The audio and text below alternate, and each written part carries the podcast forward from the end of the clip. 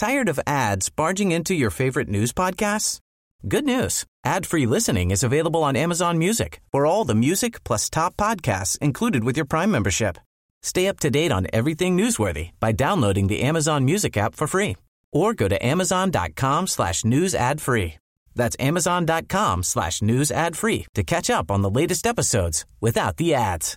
Hey, I'm Ryan Reynolds. At Mint Mobile, we like to do the opposite of what Big Wireless does. They charge you a lot, we charge you a little. So naturally, when they announced they'd be raising their prices due to inflation, we decided to deflate our prices due to not hating you. That's right. We're cutting the price of Mint Unlimited from $30 a month to just $15 a month. Give it a try at mintmobile.com slash switch. $45 upfront for three months plus taxes and fees. Promo for new customers for limited time. Unlimited more than 40 gigabytes per month. Slows. Full terms at mintmobile.com. Spring, is that you? Warmer temps mean new Allbirds styles. Meet the new Superlight collection, the lightest ever shoes from Allbirds, now in fresh colors. These must-have travel shoes have a lighter-than-air feel and barely there fit that made them the most packable shoes ever. Plus, they're comfy right out of the box. That means more comfort and less baggage. Experience how Allbirds is redefining comfort. Visit allbirds.com and use code SUPER24 for a free pair of socks with a purchase of $48 or more. That's A-L-L-B-I-R-D-S dot com, code SUPER24.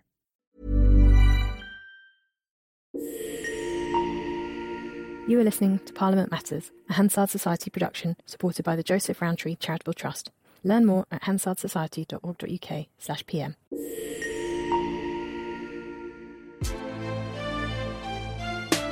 Hello and welcome to a special edition of Parliament Matters. I'm Mark Darcy. And I'm Ruth Fox. And this time, for your seasonal delectation, we have an extended interview with Lord Lisvane, formerly Robert Rogers, formerly Clerk of the House of Commons. We talk to him about his experiences transitioning from an official of one house to a full member of the other, about how John Bercow transformed the proceedings of Parliament on his advice, and about constitutional decay and what it might mean for the future of Parliament.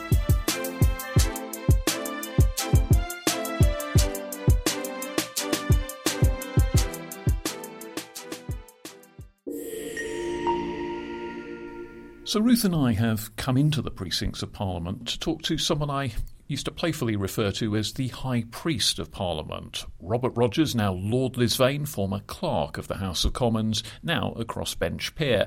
We decided to come and talk to him about the state of the Constitution, about the state of the very institution of Parliament itself. And Robert, I wanted to begin by asking you personally, as a, as a sort of long standing servant of the House of Commons and now a member of the House of Lords, how do you feel about Parliament? Do you regard it as, as almost a, a relative in serious decline now as you think about it? Well, it's certainly a much loved relative, if that is the if that is the case. I've been in this building now almost 52 years, and I do have a great love and respect for the institution. One needs to expect that it will be buffeted by circumstances, that it will pick itself up and carry on. There's a great tendency, I think, which is wrong, to see Parliament as an organisation. Parliaments aren't organisations, they're organisms. And any biologist will tell you that an organism is unpredictable, reactive, cusset, and uh, Parliament is all of those three things. That's one of the things that makes it almost addictive, and one of the things which I think characterizes the way it operates and uh, always has and always will operate. So I do love it. I am not blind to its imperfections. But one of the most useful things I think one can do is to make it more effective. I always used to say reform is always the wrong word because what it means is change of which the person speaking approves. What you need to concentrate on is effectiveness. What should Parliament be doing? How well does it do it? And can it do it better?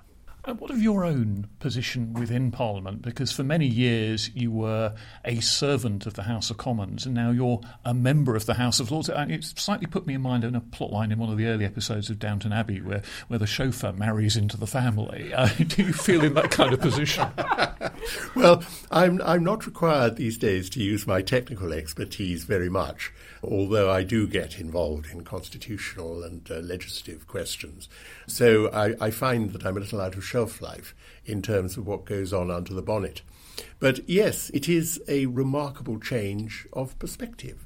I've been very, very lucky because in the Commons, I've done really all the jobs that I wanted to do. And it gave me an opportunity in different circumstances, the developing of the select committee system, the improvement, bit of a way to go still, but the improvement of the legislative system. The six years I spent as clerk of the Defence Committee at a time of the Cold War and all sorts of other things happening. I've always had the jobs that I wanted to do and always had an opportunity of, um, I don't know, to follow your, your metaphor, tweaking the carburettor or whatever it might be, or indeed putting a new engine in from time to time. You've been talking a lot recently about what you refer to as constitutional decay, the state of the constitution being sort of crumbling, a bit like the, the buildings of Parliament itself. There's maybe a sort of living metaphor there. Uh, what do you mean by constitutional decay? Well, I don't think I'm the only person who's been talking about that, and it probably reflects a widening concern about our constitutional arrangements. And of course, I call them constitutional arrangements. We don't have a constitution, we have a melange of statute, standing orders, precedent, expectations, and of course, that, that wonderfully British expectation of fair play. And that has been uh, under a lot of pressure and a lot of the wounds, of course, are, are self inflicted. We don't really notice our constitutional arrangements until things start to go wrong. And over the last three, four, five years, they, they've gone very wrong indeed. We've had a Prime Minister recommending to his sovereign a shabby tactical prorogation found by the Supreme Court to be unlawful. We've had legislation empowering ministers to ignore international obligations, and we all remember the concept of breaking the law only in a specific and limited way, which, of course, I shall try on Thames Valley Police if they stop me on the way home from our meeting today. We've had prime ministers chosen by 0.08% of the population. We've had a flood of legislation much, much too much for any sensible scrutiny, uh, beautifully drafted by the experts in Parliamentary Counsel. But of course, you can't make a silk purse out of a sow's ear. We see the House of Commons virtually resigning from the process of legislative scrutiny and the focus moving to the House of Lords, which is perhaps a reminder of one of the things that the House of Lords does very well. You look over the road at the civil service, it's hollowed out, it's badly led. Some people don't think it's really being led at all. We have ministers move at a dizzying pace. Their relations with their officials are not terribly good. We have government by announcement. There is a five point plan for everything rather than actually dealing with the particular problem. And sometimes I yearn for the, the Clement Attlee executive approach where things were allotted to a minister, and a minister had to deal with them and get them right. And if the minister didn't do that, he, mainly he in those days, was out.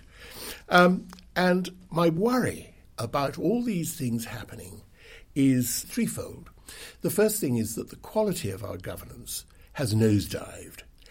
And the second is that the average citizen, looking at the Constitution as interpreted by Fred Karno, which seems to be the, the current theme, is inclined to say a plague on both, or indeed all your houses, and to disengage with the political and electoral process. And I think that is very dangerous indeed.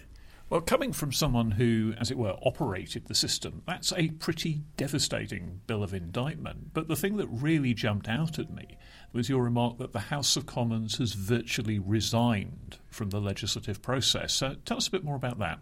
It's difficult to put one's finger on it. I think that the expectations that members of parliament have of what they should be doing have changed. I mean, they've, of course, they've been changing over the last 20, 30, 40 years. But the succession of events, first of all, there was the 2019 election and the extremely light-headed approach to, to politics with uh, the return of Boris Johnson as Prime Minister. And a lot of new members came in, of course, with no experience of Parliament. Uh, there was not the process which you and I will remember from way back, whereby mentors, trustees, uh, would talk to new members. They would take them under their wing. They would tell them this is how you do things. Exacerbated a bit, I suppose, by the fact that COVID struck pretty rapidly at the start of that Parliament, and they all had to go back to their constituents. Well, that was the double, double whammy because they started off almost semi-detached.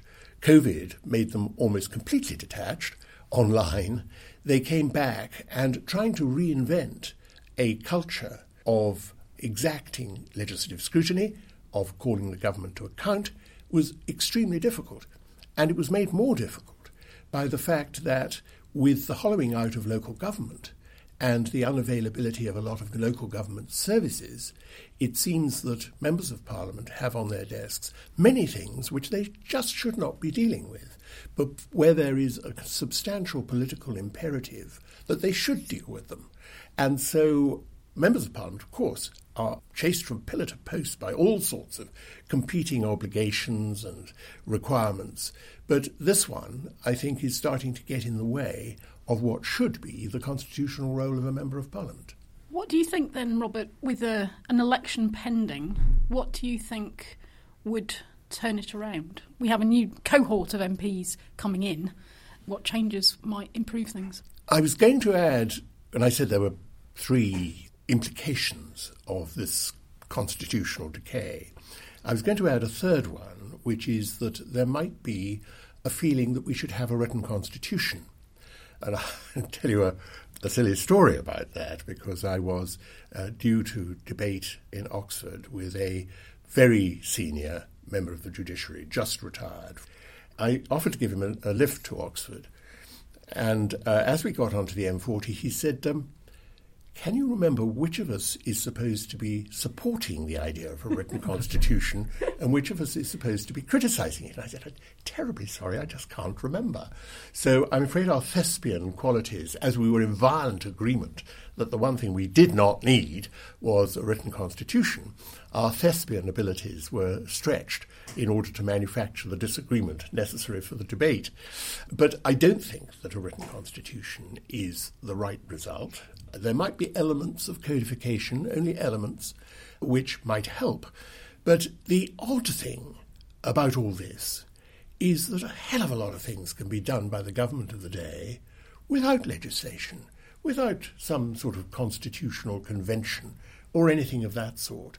And indeed, I've got a bit of a, a, shopping list here. I would say don't move ministers unless there's a really good reason. Give them three or four years in the job so they can actually master it and know enough in order to have a mutually respectful relationship with their civil servants. Abandon the mad, the insane civil service rule that in order to be promoted you've got to move to a different area. That is a recipe for losing institutional knowledge which actually serves the executive well and serves Parliament well. Make sure civil servants in, pri- ministers' private offices in post for longer make sure they really understand Parliament because that will make a difference. Use draft bills. Very difficult in the first session of a parliament because parliamentary counsel are, as it were, occupied with the first flush of legislation. But it ought to be the rule, not the exception, that you have a joint committee of both houses, which commends itself to the business managers because you only have one bite at it instead of, let's say, two committees doing the things in different houses. And they hear evidence from people who are going to be affected by the legislation, who really know about it. And that injection of the outside discipline into the legislative process, I think, will be hugely important. Delegated legislation and uh, Ruth, you spent a great deal of time on this. And I think your ideas and mine are absolutely in lockstep. Don't put big chunks of policy and principle into delegated legislation. And there is a hidden danger there because if that's where the policy and principle resides, then you are starting to say to the House of Lords, if you don't like this, instead of agreeing an amendment to the primary legislation, to the bill, get at it later on by voting down the SI that contains this policy and principle. And of course, Henry VIII clauses, and it's very important to make a distinction between Henry VIII clauses, which allow ministers to amend any bill on the statute book, usually and horrifyingly, uh, a bill actually going through Parliament. And you ask why uh, the, the, this exacting process uh, can be overturned by a minister making an SI with relatively light scrutiny later on. So there's a distinction between that and the hugely wide delegated powers, because that offends against the government's good law principles. In terms of the MPs themselves, what changes do you think would help them to, to be better scrutineers? I think that draft bills would make a big difference. I think a loosening of the legislative programming constraints would.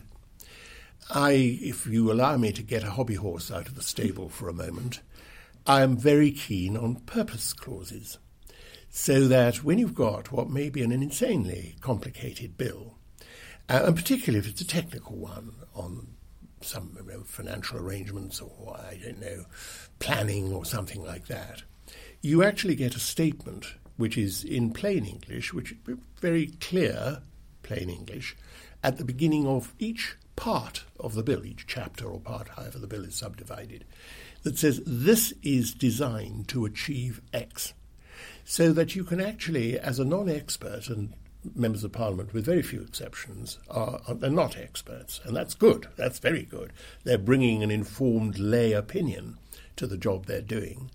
You can actually debate the worth of achieving that end rather than rather artificially getting tied up in the clockwork of the detailed drafting.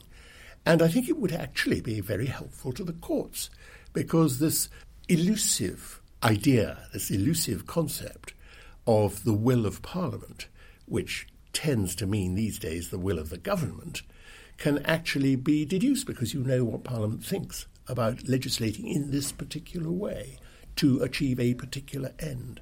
So I think those are some of the things that might make their jobs easier lightening the burden of, of constituency casework, especially where it isn't really the Member of Parliament's business. Um, Tam Dalyell, many years ago, told me a story about his making a, an intervention as a very young member in his local patch, and he got a rather stroppy letter from one of his local councillors later, and it said, Dear Tam, very short, Dear Tam, war and peace, your business. Dog shit, my business. what you seem to be working round to here is the suggestion that the problem is not so much with the letter of constitutional practice and the structure of the system, but more the behaviour of the people who operate it, particularly ministers and the way government handles legislation through Parliament. So the fault is not so much in parliamentarian stars, but in themselves. I think that's right. And it is very frustrating that you don't need some great complex construct of a new constitution, a written constitution, or great codification, whatever it happens to be, you need the government of the day to realize where these failings are. And it could be done tomorrow morning. The Prime Minister could, could wake up tomorrow morning. I mean, he's got enough things to occupy himself with at the moment. But let us say that this obtruded into his breakfast cornflakes, and he could say, We're not going to do it that way anymore. We're going to do it this way. I'm not going to move ministers round so that you have a new minister or a new Secretary of State every year. Some years you have three. You know, this sort of thing. How can you possibly? It is no way to run a government. But it is something which can be dealt with virtually instantly. And I think if you start with changing the culture in that way, a lot of other things will follow. You will have to do quite a good balancing act between perhaps losing or modifying some of the powers and freedom of action you have at the moment. But of course, that is the whole idea of the relationship between the executive and the legislature.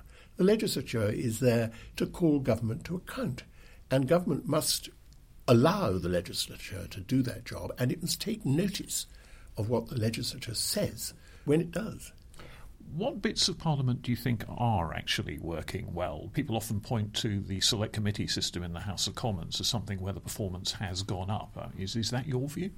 Yes, absolutely. When I first came to the House of Commons as a callow young assistant clerk, um, we Go had... give us a date. 1972. But it was rather a creaking select committee system, which, of course, was streamlined and made really fit for purpose by the St John-Stevas engineered reforms of 1979, which, of course, came from an inquiry by the Commons Procedure Committee. And that was a huge advance. And select committees have got this great quality that successful ones, and most of them are pretty successful, they get their members to leave the political baggage at the door of the room. They rely on the evidence that they take. They provide an alternative view, which might well not come through, as it were, party structures, because it might be something which could be seen by the faint hearted as politically damaging. So that if, for example, they were to change the classification of drugs, that's something a select committee could recommend, and the Home Affairs Select Committee did many years ago, but which neither government nor opposition could actually bring forward because it would be seen as toxic. So they can do a fantastic job, and almost most important is that they give public access to the parliamentary process. Lots of things we do in this place, in the Commons and in the Lords, they're done in a Westminster bubble. But getting people who really know about the subject to inform a select committee inquiry from outside, to my mind, is beyond price.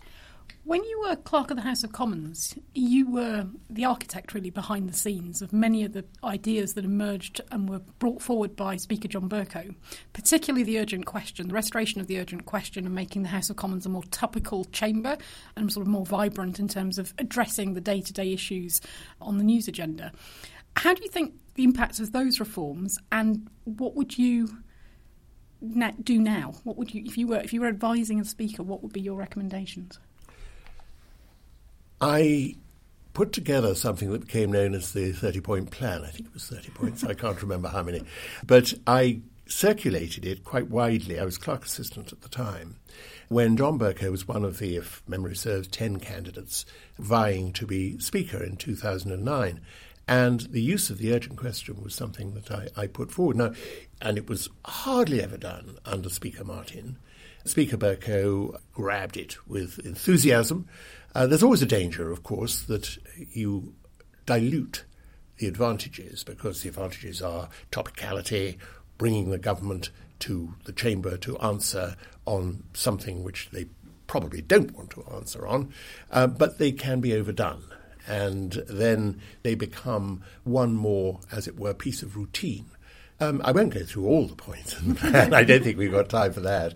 But I think a lot of the things that would make a difference are the things we've touched on before. Doing government properly. And doing government properly will feed very quickly into doing Parliament properly. If you uh, ask me about the House of Lords, as you, you just have, I think the House of Lords does a great job. I think, in two senses, it does it in legislative scrutiny. I'm extremely skeptical about the idea of line by line scrutiny, which is the phrase always trotted out. I don't know quite how effective that is. But the House of Lords has done some really, really useful things in taking out what might have been baneful provisions in bills. Unfortunately, on those occasions, the Commons put them back in, or rather, the government put them back in.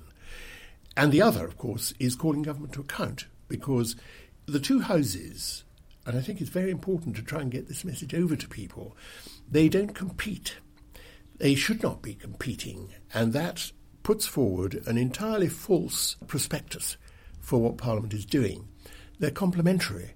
They do things which are identifiably similar, but they do them in different ways. And to take select committees as, as an example, in the Commons, there is the vertical arrangement where a select committee scrutinising a government department drills down into the associated public bodies, the regulators, people on the fringes, all the rest. In the Lords, it's absolutely across the scene. so that, for example, the International Agreements Committee doesn't look just, just at international agreements, it looks at the possible effect. You've got economic affairs, you've got foreign affairs and defence, international affairs and defence, and uh, that I think is is a great strength. But uh, just to go back to what you could do tomorrow, these aren't quite things you could do tomorrow, but you could certainly say you were going to do tomorrow from number 10 Downing Street to make the House of Lords Appointments Commission statutory so that prime ministers could not overrule its decisions. And we might get back to the idea of two out, one in, which the Burns Committee suggested uh, as a way forward for reducing the House to no larger than the House of Commons. So every time a peer was appointed, it could only be done if two other peers were going? Uh, well, I think you'd smooth it out. It, wouldn't, it wouldn't, as it were, be a balloon debate. One one. but you would need a mechanism to recognise political majorities or political outcomes of the previous general election. But if you had a tight control on who was coming into the House, and you were really pretty demanding about what time and energy they would give to their membership of the House, and if you manage to stamp out what people see as a corrupt, potentially corrupt system of appointments, then I think that will be great for the House of Lords image. It would make the House more effective over time. And it would be something that you could say on day one. Now, Peter Hennessy has uh, famously described Lord's reform as the Bermuda Triangle of politics. and it, there's no doubt that it is a, a, political graveyard.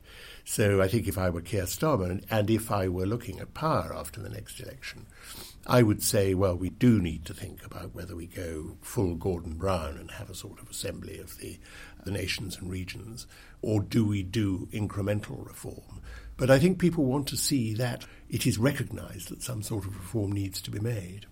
And the problem with an awful lot of political reforms is that they involve the government of the day giving away power over, say, Lord's appointments, as you've just been discussing. And that's very easy to discuss in abstract at some sort of conference of constitutional scholars. But when you're an incoming Prime Minister, and we may well have an incoming Prime Minister in the next 12 months, and you've suddenly got all this lovely power to play with. It's a very different prospect, surrendering a lot of it. And it isn't the problem here not so much what shall we do, but how do you actually get it done when the people who would have to do it have to surrender quite a lot of uh, power and influence?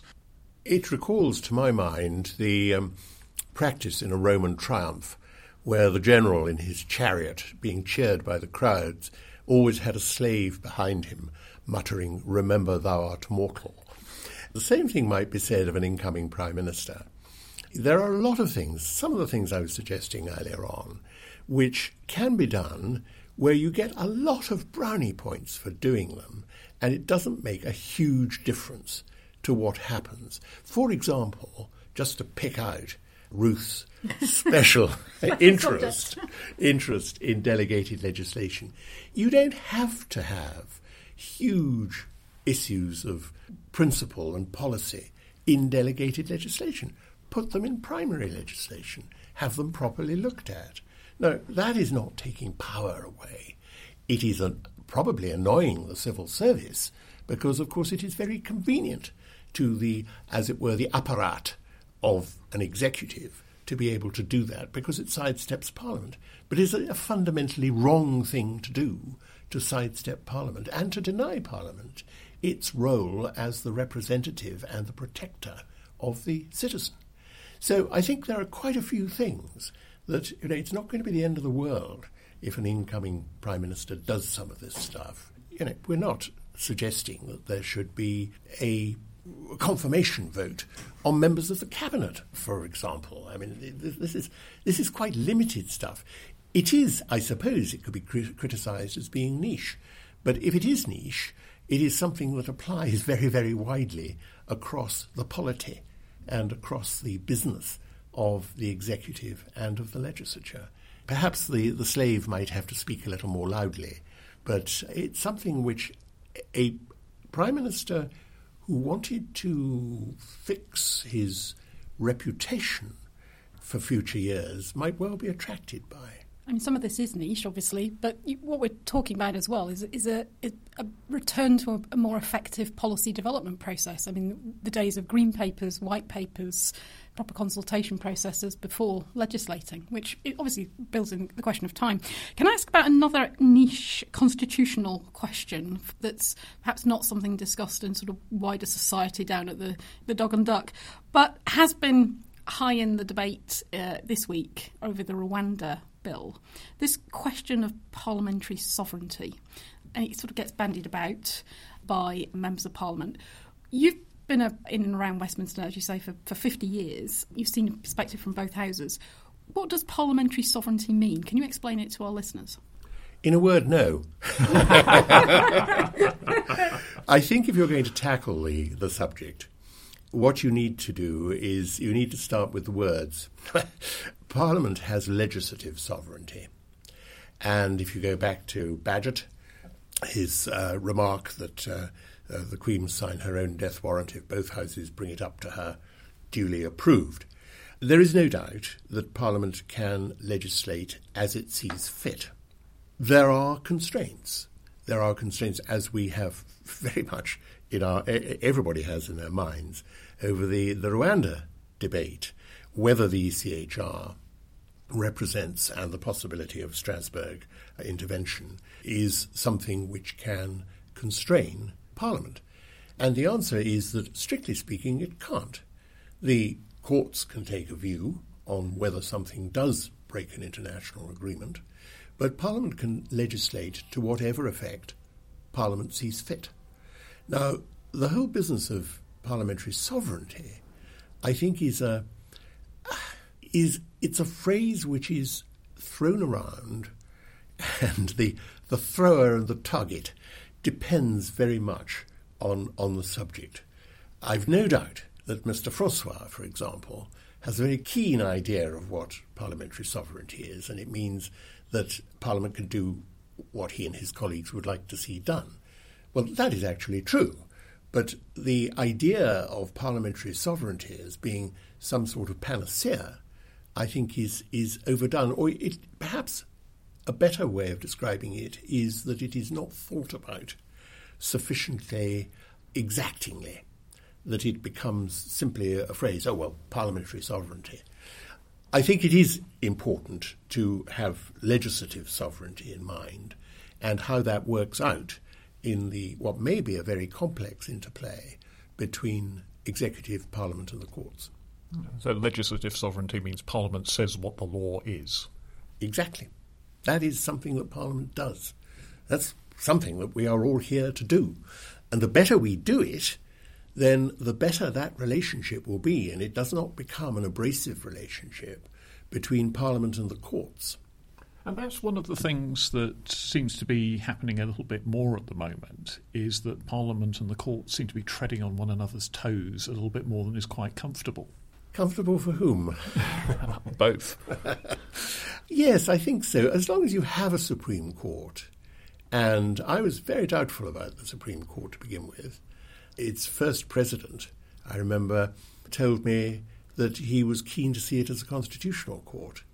And I found that uh, very worrying because it invites the question of what is something which is constitutional upon which it can rule. Now, it is very interesting that in Miller 1 and Miller 2, both David Neuberger and Brenda Hale. Uh, this incidentally is the Miller 1 and Miller 2 were the cases against the prorogation of Parliament? Yeah, in, indeed. And uh, Miller 1 was the necessity to have a parliamentary authority, a statutory authority, for invoking leaving the European Union. Um, they began their reading out of the judgment in each of those two cases by making it clear that what they were talking about was the law, the black letter law, and the interpretation of that. And I think as long as the Supreme Court operates in that way, uh, it's very difficult for Parliament or anybody else to object to what they're doing. So I don't think that there is too much treading on toes because the Supreme Court and the uh, Divisional Court in, in those two cases has been very careful indeed not to do that there are plenty of people, um, Dr. Hannah White at the Institute for Government, for example, who, who said that actually the state of the buildings of Parliament and the, the lack of repair and the general uh, sense that you, know, you have to run fire patrols to prevent the whole place burning down and spend vast amounts of money on that is, is actually quite a quite a good sort of metaphor for the state of the British Constitution. Do you buy into that metaphor? I absolutely do. I think Hannah's uh, uh, interpretation is correct. Uh, you don't have to tell me about the horrors of uh, trying to deal with a decaying building. I spent some time as a corporate officer looking over my shoulder at the uh, Corporate Manslaughter and Corporate Homicide Act 2007, which, if anything serious goes wrong, puts the corporate officer in the dock without argument. So, uh, so if a parliamentary gargoyle falls on someone, you're the person who's uh, facing the judge. Indeed, that is absolutely the case, and uh, you know you don't get a, an opportunity to uh, suggest who might be an appropriate target for the parliamentary gargoyle falling down. But the place is is really I'm looking out of the window now at decayed stonework, which is going to need huge repair. It's not operating properly as a building, even though you might be tempted to think so if all you saw was the ground floor, the principal floor. I commissioned the first condition survey of, uh, with my Lord's opposite number, of the palace when I became clerk in 2011. It reported four months later with the judgment that doing nothing was not an option, and we have done nothing. And, and that was how many years ago? Well, that was that was um, just coming up to twelve years ago. There have been huge amounts of surveys and all the rest of it. You know, some very detailed stuff, but things have not started. And I think this business of a decaying constitution and a decaying building has a, a very worrying mutual resonance. I mean, there has been a, a, suggestion that some of your successors as clerks of the Commons and the Lords might reach the point where they balk at insisting that staff continue to go into the building, especially if work is being attempted around them. Yes, that's absolutely correct. Uh, it didn't really occur in my day, but obviously things are getting worse. And if there were to be a catastrophic failure of services or a fire or a collapse of some part of the building, it would be much worse for us than it was for the French with Notre Dame. And I think a lot of people would say, well, there you are. That's politics. That's the Constitution, and it's falling to bits. And that, I think, in terms of trying to do something sensible about our constitutional arrangements is a ghastly warning. And on the subject of ghastly warnings, if you'll forgive the very clumsy segue, um, you, have been presiding over a, a, House of Lords Select Committee on a very specific issue, which is the emergence of what are called autonomous weapon systems. I think of it as kind of the Terminator inquiry, the idea that uh, robot weapons could soon be used to fight wars, and also the, the, the prospect that the robot weapons might prove to be out with human control from time to time. Yes, um, we've been doing that inquiry. It's one of the Lords Special Inquiries Committees f- uh, for 2023. Uh, I think it's a really good example, actually, of the Lords being rather nimble. A system of special inquiries com- uh, inquiry committees. There are four uh, each year. Uh, they have to complete their work within a year, and it's a very good way of turning the spotlight onto something which is moving fast up the agenda of political and public concern. And I was fortunate enough to chair the Committee on Artificial Intelligence and Weapons Systems. This is something, and you've already used the word, Mark, of Terminator. This is something which gets blown up in the public consciousness. Blown up may not be the right phrase, but it's something which uh, appears in the public consciousness as a sort of horror story waiting to happen. And on the other end of the spectrum, uh, there are people saying, no, no, no, don't worry, it's all going to be absolutely fine. So, one of the things we did is what select committees ought to do, which is to provide a hugely evidence based platform for informed public debate. And I think that that is what we have done. We've also we entitled the report Proceed with Caution. And uh, the Ministry of Defence says that its policy on this subject is to be ambitious, safe, and responsible. But we don't think that the places are there on the board to allow them to achieve that. Can they be all three at the same time? Well, yes, I, I think they can. But for example, We were rather surprised that the Ministry of Defence has no definition of what an autonomous weapon system is. I mean, it may be like a camel, you, you know what it is when you see it. But if you're going to seek international regulation and agreement, which was a key part of our recommendations, then you do need to have a robust definition of what an autonomous weapon system is, which we gave them. Uh, said, please adopt this. Because otherwise, you may find that the bar is so high that lots of things which most people would recognize as AWS systems are not caught. Is the definition of an autonomous weapon system essentially one that can decide to shoot without a human ever being involved in the decision? If it is fully autonomous, then inevitably that's what it is. But a central part of our inquiry was to establish what, in the jargon, meaningful human control means. Because if you're going to be compliant with international humanitarian law, then you cannot have a compliance system which is fully autonomous. There must be human intervention, whether it's a kill switch or whatever it is. But we said throughout the development, manufacture, deployment, and use, there must be a moral agency of the people who are using that system. And if you don't have that, then you've gone off the scale in terms of compliance with international humanitarian law because you don't have meaningful human control. But some of these systems have to react so fast that a human being can't really be in the decision loop. If you're uh, a system that's trying to stop a missile that's coming at you at supersonic speed or hypersonic speed, there isn't time for a human being to sort of sit down and ponder the implications of shooting back. It's just got to happen, and the machine just does it. To an extent. Um, but of course, there is such a system at the moment, Phalanx, which is used, it's mainly a naval application, and it is used to shoot down incoming missiles, and it's very effective. But there is meaningful human control there because there is a decision as to when you switch it on, what sort of parameters you allow it, and all of that is subject to what in British armed forces is extremely exacting targeting process of authorization.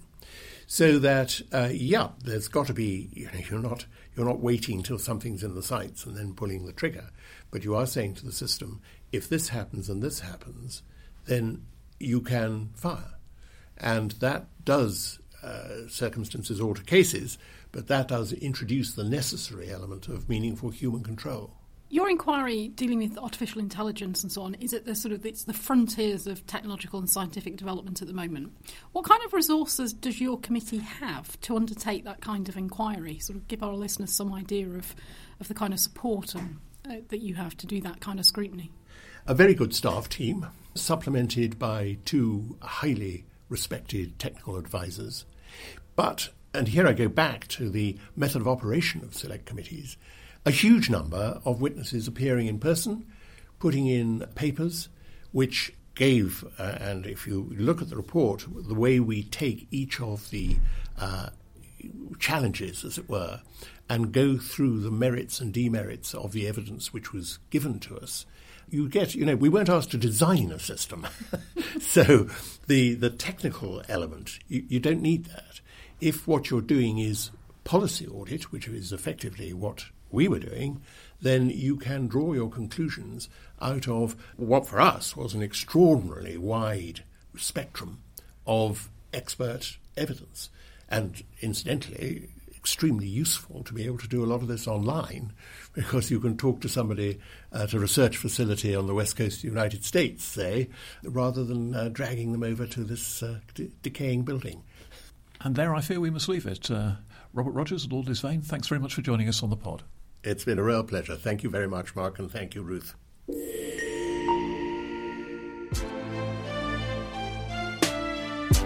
Well, that's all from us for this week's episode of Parliament Matters. Please hit the follow or subscribe button in your podcast app to get the next episode as soon as it lands. And help us to make the podcast better by leaving a rating or review on Apple or Spotify and sharing your feedback. Our producer tells us it's important for the algorithm to give the show a boost.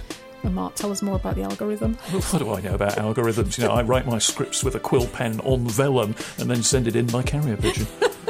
Well, before we go, a quick reminder also that you can send us your questions on all things Parliament by visiting hansardsociety.org.uk slash pmuq. We'll be discussing them in future episodes, including our special Urgent Questions editions dedicated to what you want to know about Parliament. And you can find us across social media at Hansard Society to get more content related to the show and the wider work of the Hansard Society.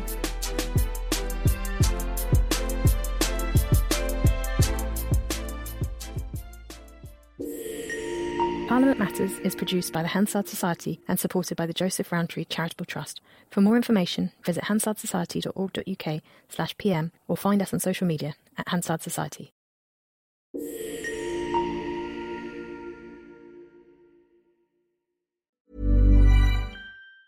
Tired of ads barging into your favorite news podcasts? Good news. Ad-free listening is available on Amazon Music for all the music plus top podcasts included with your Prime membership. Stay up to date on everything newsworthy by downloading the Amazon Music app for free or go to amazon.com slash news ad free. That's amazon.com slash news ad free to catch up on the latest episodes without the ads.